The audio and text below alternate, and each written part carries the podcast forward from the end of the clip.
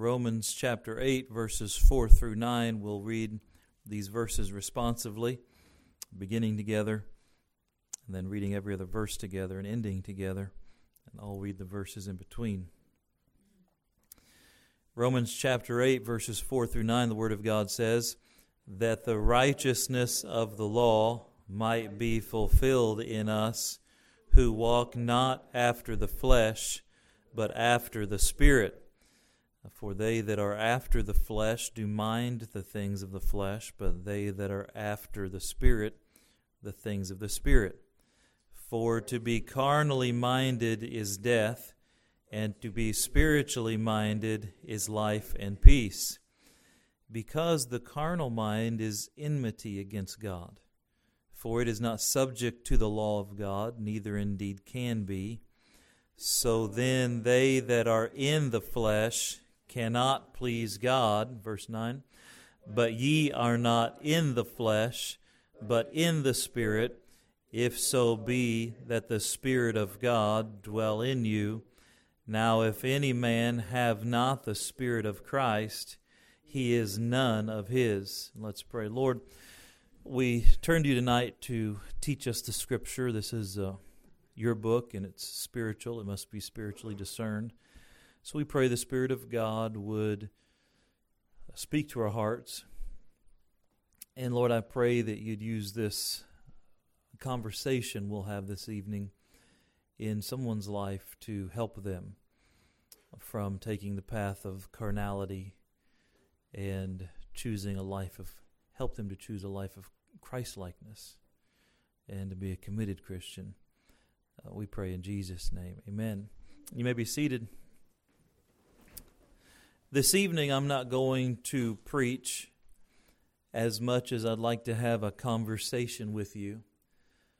Uh, if you and I were to go to a coffee shop, of which I know all of them in town, and we were to sit down in a coffee shop and grab a quiet little corner, and we'd have a nice cup of coffee in front of us and perhaps nice little piece of muffin or something to go along with the coffee. Uh, after all, the, the Holy Spirit's involved here, so He would have everything just perfect. And if we were to sit down and have a conversation, I would like to give you some things to think about. This would be somewhat like a conversation that I would have with someone if I was a little concerned about what direction they were going. Perhaps I see them at a crossroads. They have done well. Perhaps they're not doing bad, but struggling spiritually. Or perhaps I've seen them take some steps the wrong direction. And perhaps they're doing well, and I just wanted to encourage them. But we're sitting down having a conversation. And an important fact to understand is that there are three kinds of Christians in the world. Now, we know the world can be divided into two main categories. That's the lost people, those are without Christ. They, they don't believe in Jesus Christ. Perhaps they're ignorant of Him. Perhaps they reject Him. They're not saved. They're not born again. They're a heartbeat away from hell. Uh, they're not children of God. A lot of different ways the Bible describes them. That is the multitude of the planet. You understand that? Broad is the way that leads to destruction. Most people on the planet are lost. But then there are some who are saved. They've put their faith in Jesus Christ, they've been born again. They know who God is. They know what the Bible says about salvation. They believe in the death, burial, and resurrection of Jesus Christ. And when they die, the hope for their soul is in the fact that Jesus Christ is going to keep his word and, and save them. And did save them when he when they put their faith in him. So, of those two great categories, the lost are not God's children. That's a whole other category. We're not going to really speak to them tonight.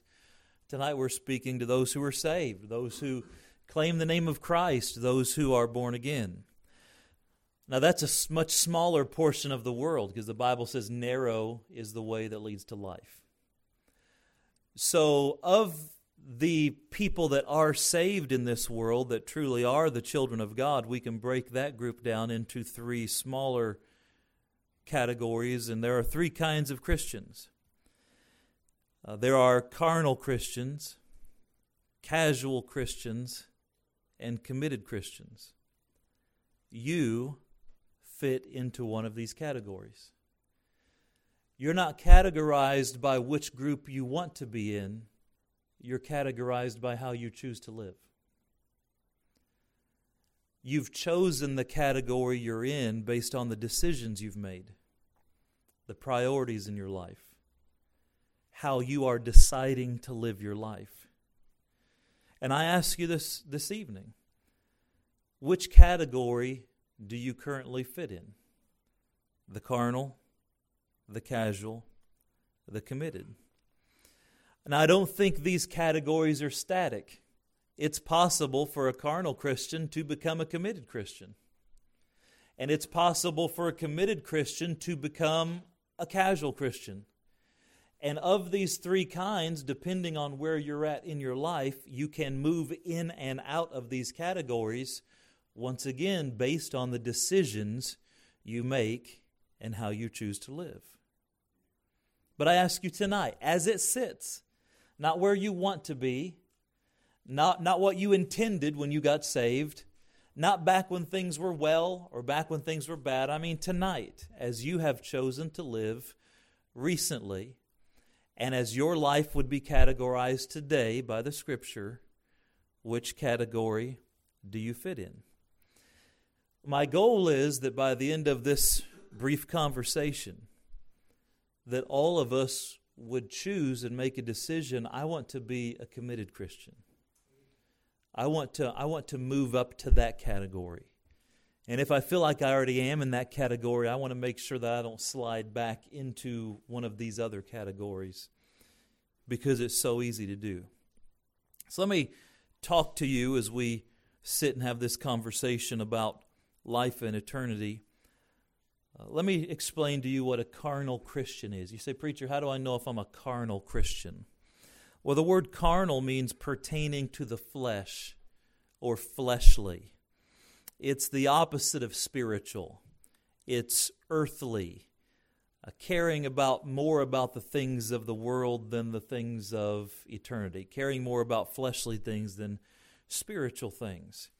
Now, the Bible warns us about carnality warns us about uh, being a carnal Christian. Matter of fact, the verses we read, if you'll look at them in Romans chapter 8, we could spend a lot of time on these, but I just want to briefly touch on a few things. Uh, these warn us of those who would choose to be carnal Christians. Verse 4 says that the righteousness of the law might be fulfilled in us, who walk not after the flesh, but after the Spirit. So God's intention after you and I get saved is that we choose to live in righteousness. God did not save you to continue in your sin. God did not save you like this crazy grace movement teaches that God's all love and He doesn't care how you live. He has no opinion about your life. As long as you're happy, that's all that matters to God. Grace is not a license to sin. God saved us so we could live in righteousness. Look at the next verse, verse 5. For they that are after the flesh do mind the things of the flesh, but they that are after the Spirit, the things of the Spirit. So here he draws a distinction between Christians. Some people, they live after the flesh. They're saved, they're born again, but they live after the flesh. They're still following after the flesh. They're still led by their flesh. And that, that phrase, after the flesh, is important if you're going to discern the rest of the teachings here in Romans chapter 8. So there are some who live after the flesh. What does that mean? They mind the things of the flesh. The things of the flesh are on their mind, they're consumed with the things of this world.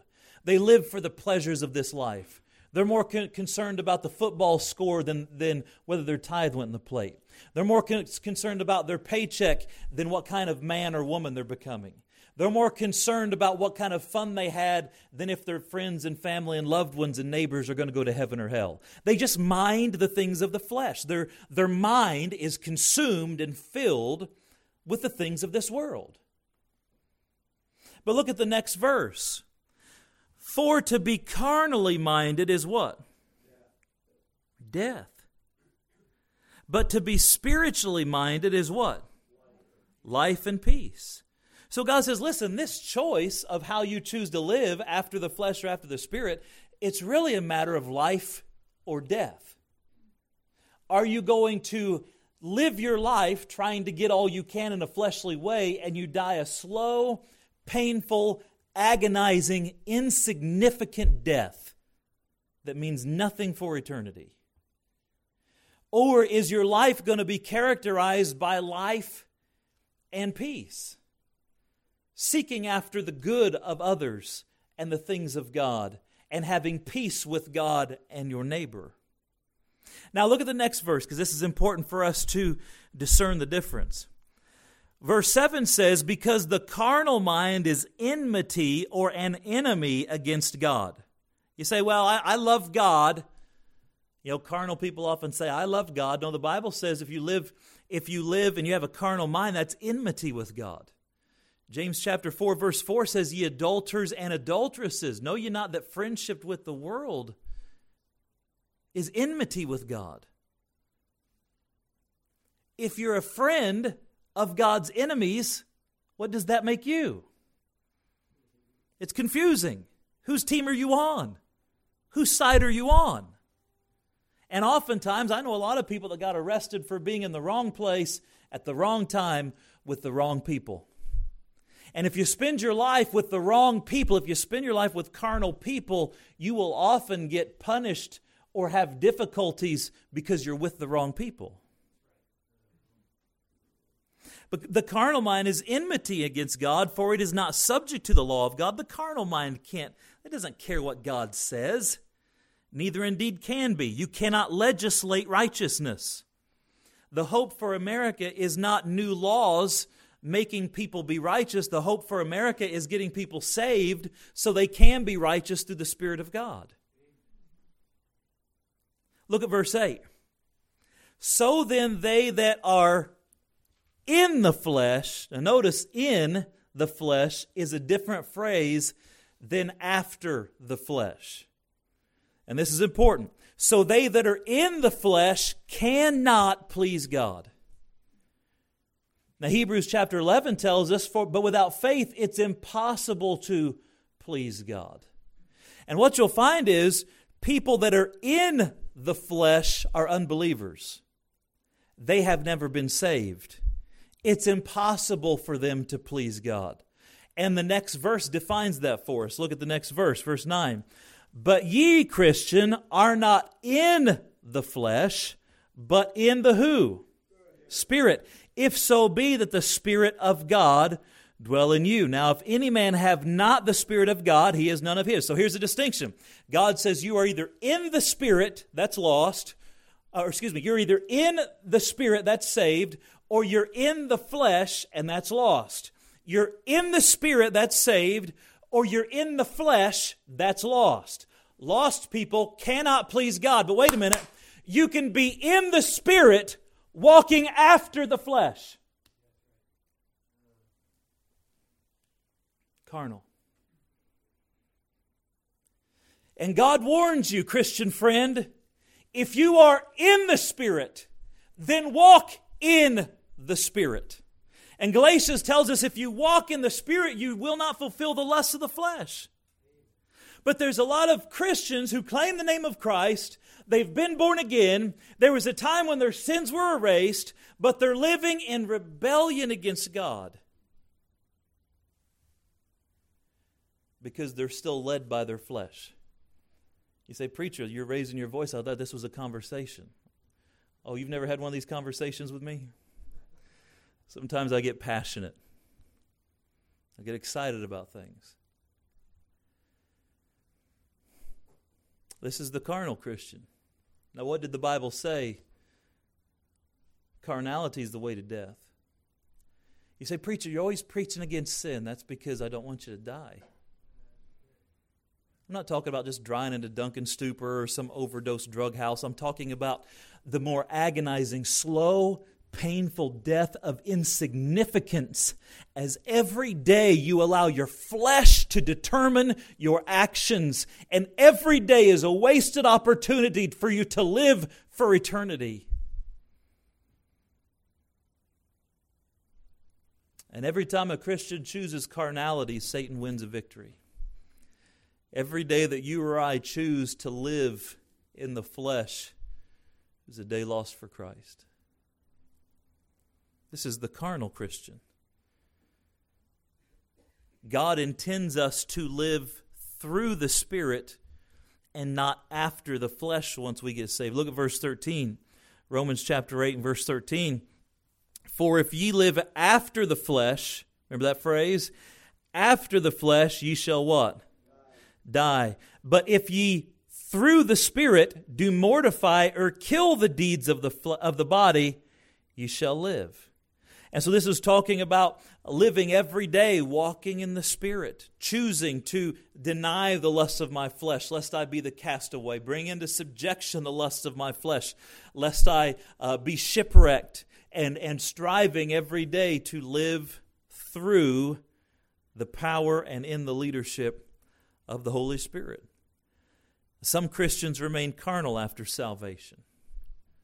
They never grow, or perhaps they grow and then they go back the famous verses, 1 Corinthians 3, verses 1 through 4. I'll just read them to you. And I, brethren, could not speak unto you as unto spiritual, but as unto carnal, even babes in Christ. I have fed you with milk and not meat, for hitherto ye were not able to bear it, neither yet now are ye able, for ye are yet carnal. For whereas there is among you envying and strife and divisions, are ye not carnal and walking as men? For one saith, I am of Paul, another, I am of Apollos. Are ye not carnal? See, carnality, fleshliness, it breeds envying, strife, division, sin, apathy.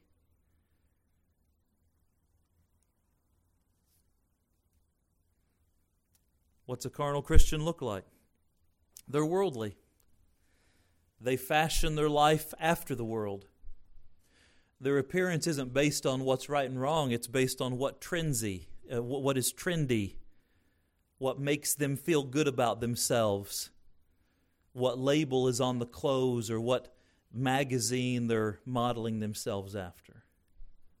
The manner of their life is fashioned after the world instead of after Christ. Their priorities and their practices mirror the lost world more than they mirror the Son of God. They're building their life based on this world. What is socially acceptable? What is popular in our culture? That's how they choose to live. They're fleshly. The carnal Christian is consumed with the cares of this world. They live for the pleasures of sin. They make decisions based on the pride of life. They may serve God when it's convenient.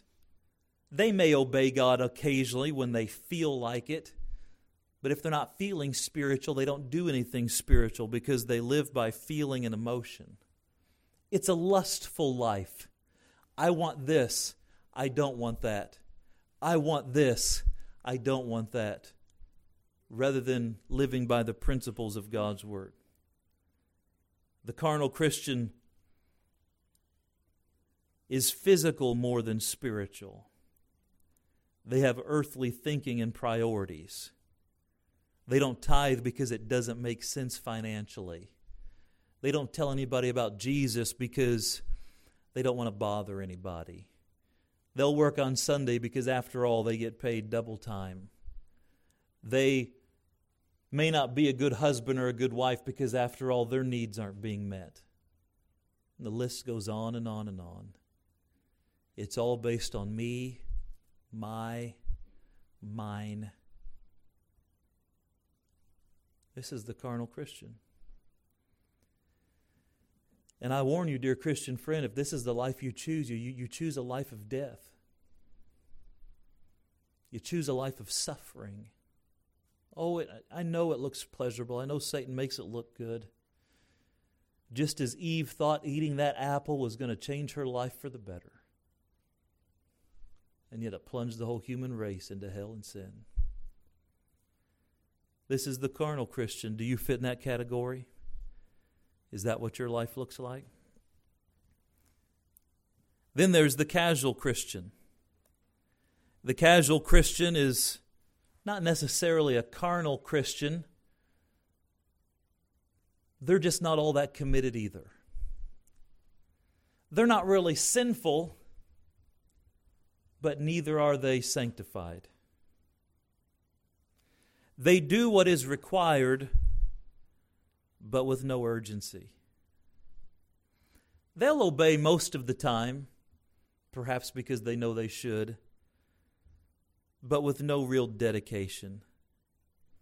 The casual Christian is informal in appearance and informal in spirit. They have relaxed standards of holiness. Oh, they believe in right and wrong, just they may not agree with God. They believe people should be saved, they just probably don't witness. They're nonchalant about the gospel. They're erratic with their church attendance. I'll go if I don't have anything else planned. I'll go if I don't have a better deal offered me.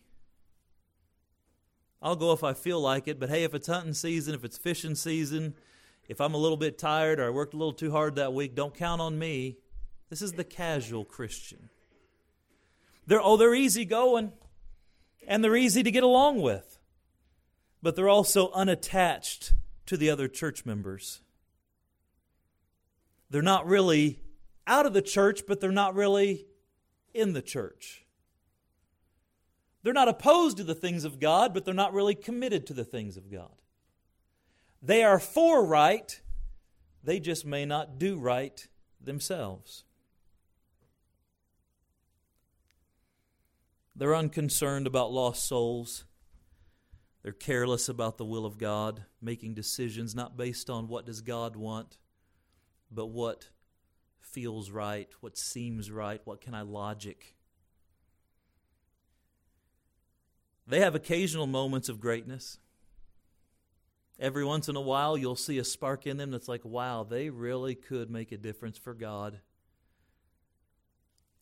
But no, they're casual. They're just not committed enough, not dedicated enough to keep going. They're indifferent to their Christian duties. They pray some, they read the Bible some. They'll do some good. They'll give a little to the church. They might come out and help for a special day, but they're casual. They're apathetic about spiritual things, very susceptible to peer pressure. Kind of like a chameleon Christian. If they're around a Christian, they, they can act like a decent Christian. If they're around a lost person, then they can act an awful lot like a lost person. Perhaps their speech, man, if they're around the preacher, they're not going to cuss, but if they're out in the world, hey, you know, if you're at work, hey, whatever. Don't really make an effort to be like Jesus. They'll say things like, well, this is just who I am. This is how God made me. I just have to be who I am. No, you're casual. You're not committed to being like Christ. You're not dedicated to living in the Spirit. One of my preachers used to say, a casual Christian becomes a casualty. Casual Christians fall. They're the ones who are in my office saying, I never thought I would do something like this. They're the ones who hate themselves because they, uh, they, didn't, they thought drinking was okay, but they drank too much and went too far. They got too angry. They didn't mean to lay their hands on her. They didn't mean to hit him. I, I don't know. I don't know how this happened. No, it happened because you're casual. See, the Bible says in Hebrews chapter 10 that it is impossible for you to have a good Christian testimony if you're not faithful to the house of God. It's impossible for you to live for God without trying to. Let me encourage you in the Christian life, there is no try, there is only do or do not. Try means I'm really not going to, but I'll make pretend like I'm gonna I'm going to. And when someone tells me I'll try, I'll often say the statement I just said there is no try, in the words of a great man. There is do or do not. Try means I'm not going to, but I don't want to say it. Try means if everything falls into place and it doesn't cost me any time, energy, or money, I'll do it. We're living in a world that doesn't know the meaning of dedication, commitment, resolve. And as we sit talking this evening, I ask you, which category do you fit in? A carnal Christian? The casual Christian. Just like we talked about, broad is the way that leads to destruction and narrow is the way to life. There's more lost people than saved people.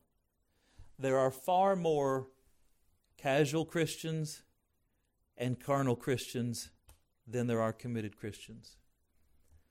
The next group is small in number by percentage few Christians compared to all those who are saved in the world are striving to be in this category. This is the category of the committed Christian. This is the one who strives to be like Christ. They sacrifice to live like God. They're surrendered to the will of God, laying aside their best laid plans and dreams. They love what God loves, and they hate what God hates. Oh, there's a price to being a committed Christian. That's why so few are willing to pay it. These are people that don't just name the name of Christ, they'd want to carry the name well. They might have a multitude of other professions, but they don't give, get up every day to make a living. They get up every day to make a difference. They're not who they ought to be and they're usually very disappointed with where they are today. But oftentimes you'll see their eyes get moist and perhaps a tear escape their eye, and they'll say, But I want to be more for God. I want to be more like Jesus. I thank God I'm not who I used to be. And I don't want to stay where I am. I want to give God more. I want to be more like Him. I want to do more for Him. I want to bring more honor and glory to God. We find the example of this in Philippians chapter 3. Turn there with me. We're having a conversation about your life. Which direction are you going? Which category are you in?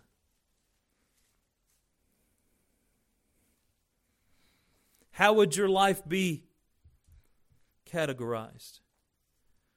Philippians chapter 3, we see the heart and testimony of a committed Christian. Look at verse 7. But what things were gained to me, those I counted loss for Christ. Yea, doubtless, and I count all things but loss for the excellency of the knowledge of Christ Jesus my Lord, for whom I have suffered the loss of all things, and do count them but dung, that I may win Christ. Here's the Apostle Paul. If you read his resume before, I mean, he was set up in life. He was a Hebrew of the Hebrews. He was a Pharisee. He was zealous. He had a name among the Pharisees. He was classically trained in the Hebrew religion. He was a rising star in the political and social and religious life of the Jews. Any common person would have looked at Saul and said, He's got it made. He's got a golden spoon in his mouth. He can't do anything wrong. All he has to do is just keep his nose clean and he'll be set up for life. He had everything that the people in our community are killing themselves for. Throwing away marriages, throwing away families, working themselves to the bone. Paul had it all. But one day he found something, or better, someone, where he said, All those things that you prize, it's like dung to me. It's like dog do. It's like cow pie. It means nothing. And I will give it all away to win Christ. And those weren't just pretty words, he did. He gave it all away. Because he wasn't a casual Christian, he wasn't a carnal Christian. He was committed. How committed was he? Look at verse 10 that I may know him and the power of his resurrection, and the fellowship of his suffering, being made conformable unto his death. If by any means I might attain unto the resurrection of the dead, not as though I had already attained, either were already perfect, but I follow after. He said, Listen, I haven't arrived, but I want to be like Christ. I've got something I'm pushing for, I've got something I'm striving for. He said, But I follow after that I may be, apprehend that which also I am apprehended of Christ Jesus. Brethren, verse 13, brethren, I count not myself to have apprehended, but this one thing I do, forgetting those things which are behind, and reaching forth unto those things which are before. I press toward the mark for the prize of the high calling of God in Christ Jesus. He said, I live to be like Jesus. I dream at night about how to win more people to Christ. When they throw me in prison, I can't help but think about the other inmates and how I need to get them saved or they're going to go to hell. He said, When my own countrymen hunt me down and want to kill me and they wait for me outside the, the city and I have to be let down over the wall in a basket. He said, All I can think hanging in that basket, being lowered down, wondering if it's my last moments on earth, all I can think about is that I would almost give up my salvation if you could be saved. He was consumed. He's shipwrecked, floating on a board, praying and asking God to save the souls that are with him so he can preach to them once they get to land. He's sitting in a Roman prison praying and begging God that he could get the gospel and personally witness to Caesar.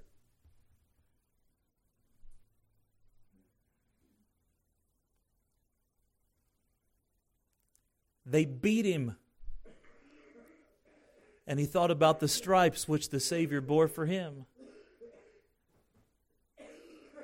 They stoned him to the point that he actually died and went to heaven and he heard things he couldn't repeat and saw things he couldn't describe. And later in Philippians chapter 1, he says, I'm, I'm in a strait betwixt two because I have a desire to depart and be in heaven. But being here is more needful for you. He said, he said, My job here is not done. I need to keep winning souls and teaching people about Christ and, and equipping other people to go do the same. Friend, this was not a carnal man. This was not a casual man. He was committed. Look at verse 15. Let us therefore, as many as be perfect, that means mature, be thus minded. He said, look, look at me. He said, if you are a mature Christian, you will feel the same way. Carnal Christians are immature Christians. They're like babes in Christ. Casual Christians are immature Christians. But if you're a mature Christian, if you're walking in the Spirit, you feel the same way that Paul did. I've not apprehended. I'm not who I ought to be, but I'm pressing toward the mark I want to be like Jesus. I want my words to sound like His words. I want my hands to do what He would do. I want my eyes to see the world the way He sees it. I want my mind to think the way He thinks and be filled with the principles of the Word of God. I want my feet to go where He would go. I want when people look at me, I want them to see through me and see the Son of God.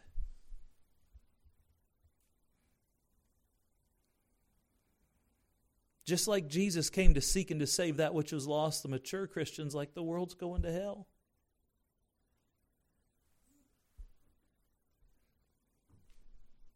You say, preacher, that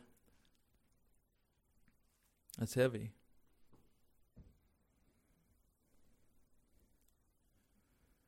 Paul goes on to say, he calls out those who don't feel the same way. Look at verse 17 Brethren, be followers together of me. He said, Follow me, follow my way of living, my manner of thinking, my philosophy in this passage. Be a committed Christian.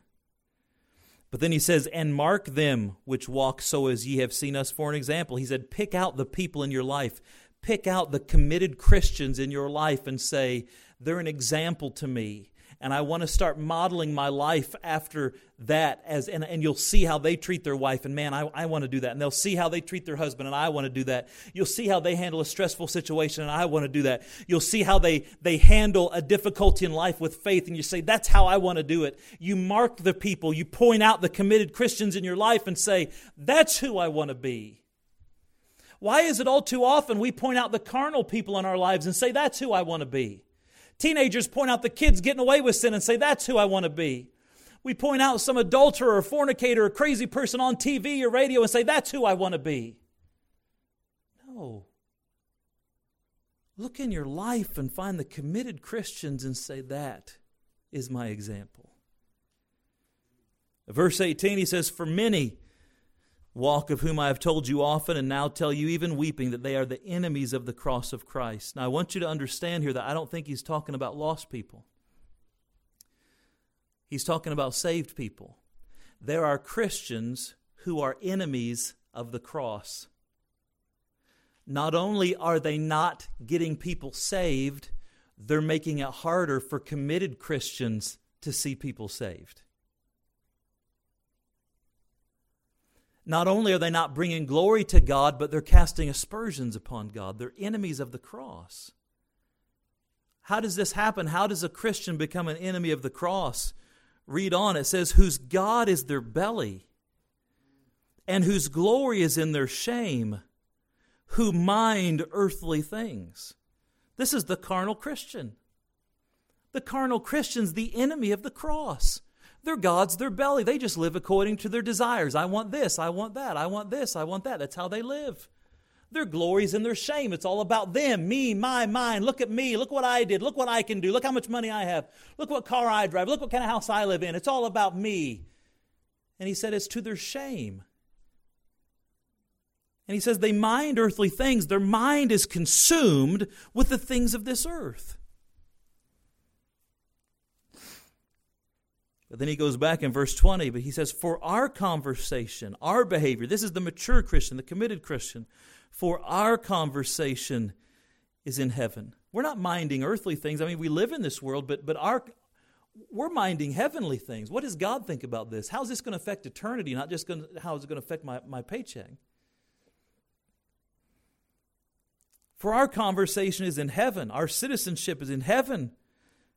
We understand that we're not we're in this world, but we're, we're just passing through. Our home's laid up somewhere beyond the blue. We're heavenly citizens from whence we look for the Savior, the Lord Jesus Christ. We're not looking for the next high. We're not looking for the next pleasure rush. We're not looking for the next thing we can get away with. We're looking for the Savior.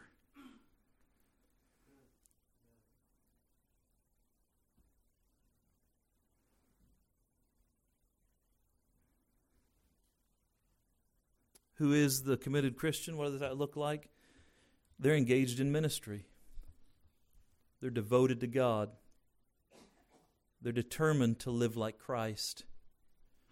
They're attached to faithful Christians. Oh, they're a friend of publicans and sinners, but that's not their crowd. That's who they minister to. But they're attached, their fellowship is with other committed Christians. They're faithful to the church services. I mean, they're here when the doors squeak. And if they're not here, it's because them or someone in their house is sick. They're not, they're not just taking a night off. It's not just, oh, I don't feel good. I got a hangnail. I got a better deal.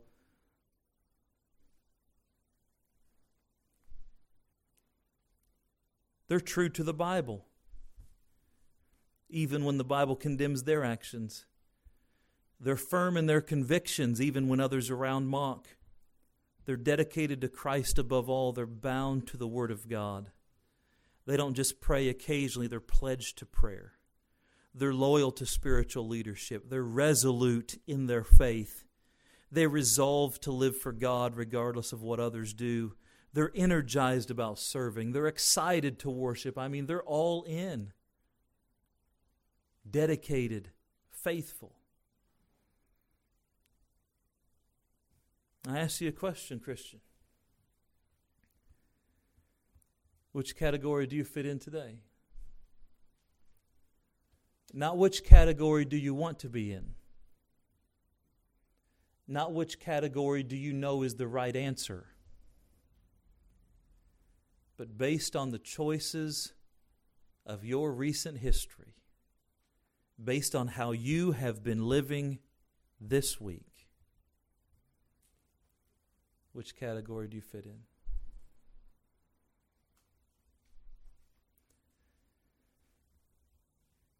I think we should all ask God to help us move into that committed Christian category. And the most committed one of us is not as committed as Christ deserves.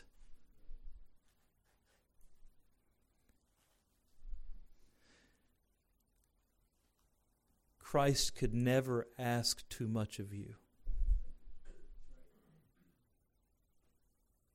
After what he did for you. And until you are hanging, in a cro- hanging on a cross between heaven and earth, for the sins of others when you knew no sin.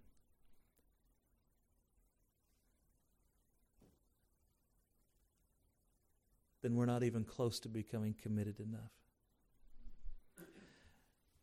I've been at this thing for 20 some years. I've strived to live my life as a committed Christian for 20 some years. And let me tell you something God never stops asking for more. He'll always say, I want more. I want more surrender. I want more holiness. I want more sacrifice. And every once in a while, even a committed Christian could be like, Are you serious? Like you want more? Yes. Because he wants everything. Without question, without complaint. He purchased it all. It's His. And more than given to it grudgingly, why don't we be like Mary? The Savior's sitting in her house, and she's so overcome with gratitude and emotion, she goes and gets an alabaster box, and it's worth an awful lot of money. And she breaks it open and the smell, the savor of that fills the room, and just beautiful smells and this precious ointment. She begins to take it and rub it on his feet. And then she takes her own hair and begins drying his feet and rubbing it in his feet. And the people around began to complain. Judas wasn't even saved. He said, Look at how much money you wasted. Martha said, Why isn't she helping me serve? And Jesus said, Leave her alone. Leave her alone.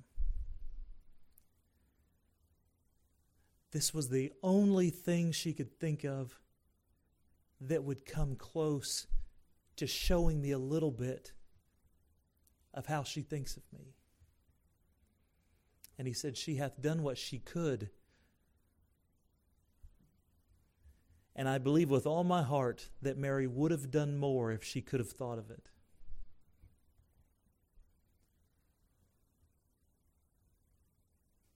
If you were sitting in that room, would you have the carnal mind just thinking about the money?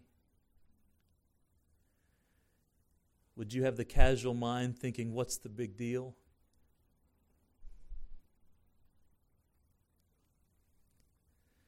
Or would you get on your knees and crawl over and say, Move over, Mary? I'm committed. I'm devoted. He gets my all. That's how I want you to live. Because that's the best way to live. And if you're committed, don't go back to being casual. Perhaps someone used to be committed, now they're casual. Perhaps you're casual and you're headed towards carnal. You could be in any one of these things. May God help all of us strive to be in that committed category. Let's pray. Father, pray that you'd help us as we think about these things. You alone are worthy of our all. You're worthy to be praised. Oh, Father, forgive us for giving you our leftovers. Forgive us for being so filled with the things of this world. Forgive us for being apathetic at times and unmoved, uncaring, unconcerned. Oh God, help us to be committed Christians.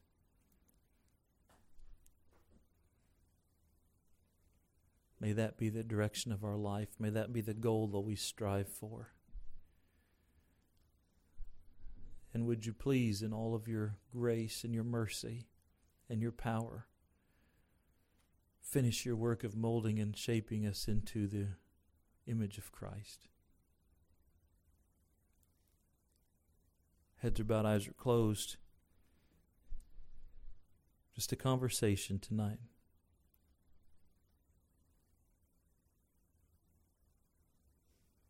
But one that could be the turning point for your whole life. One that could save you from a lifetime of pain and suffering.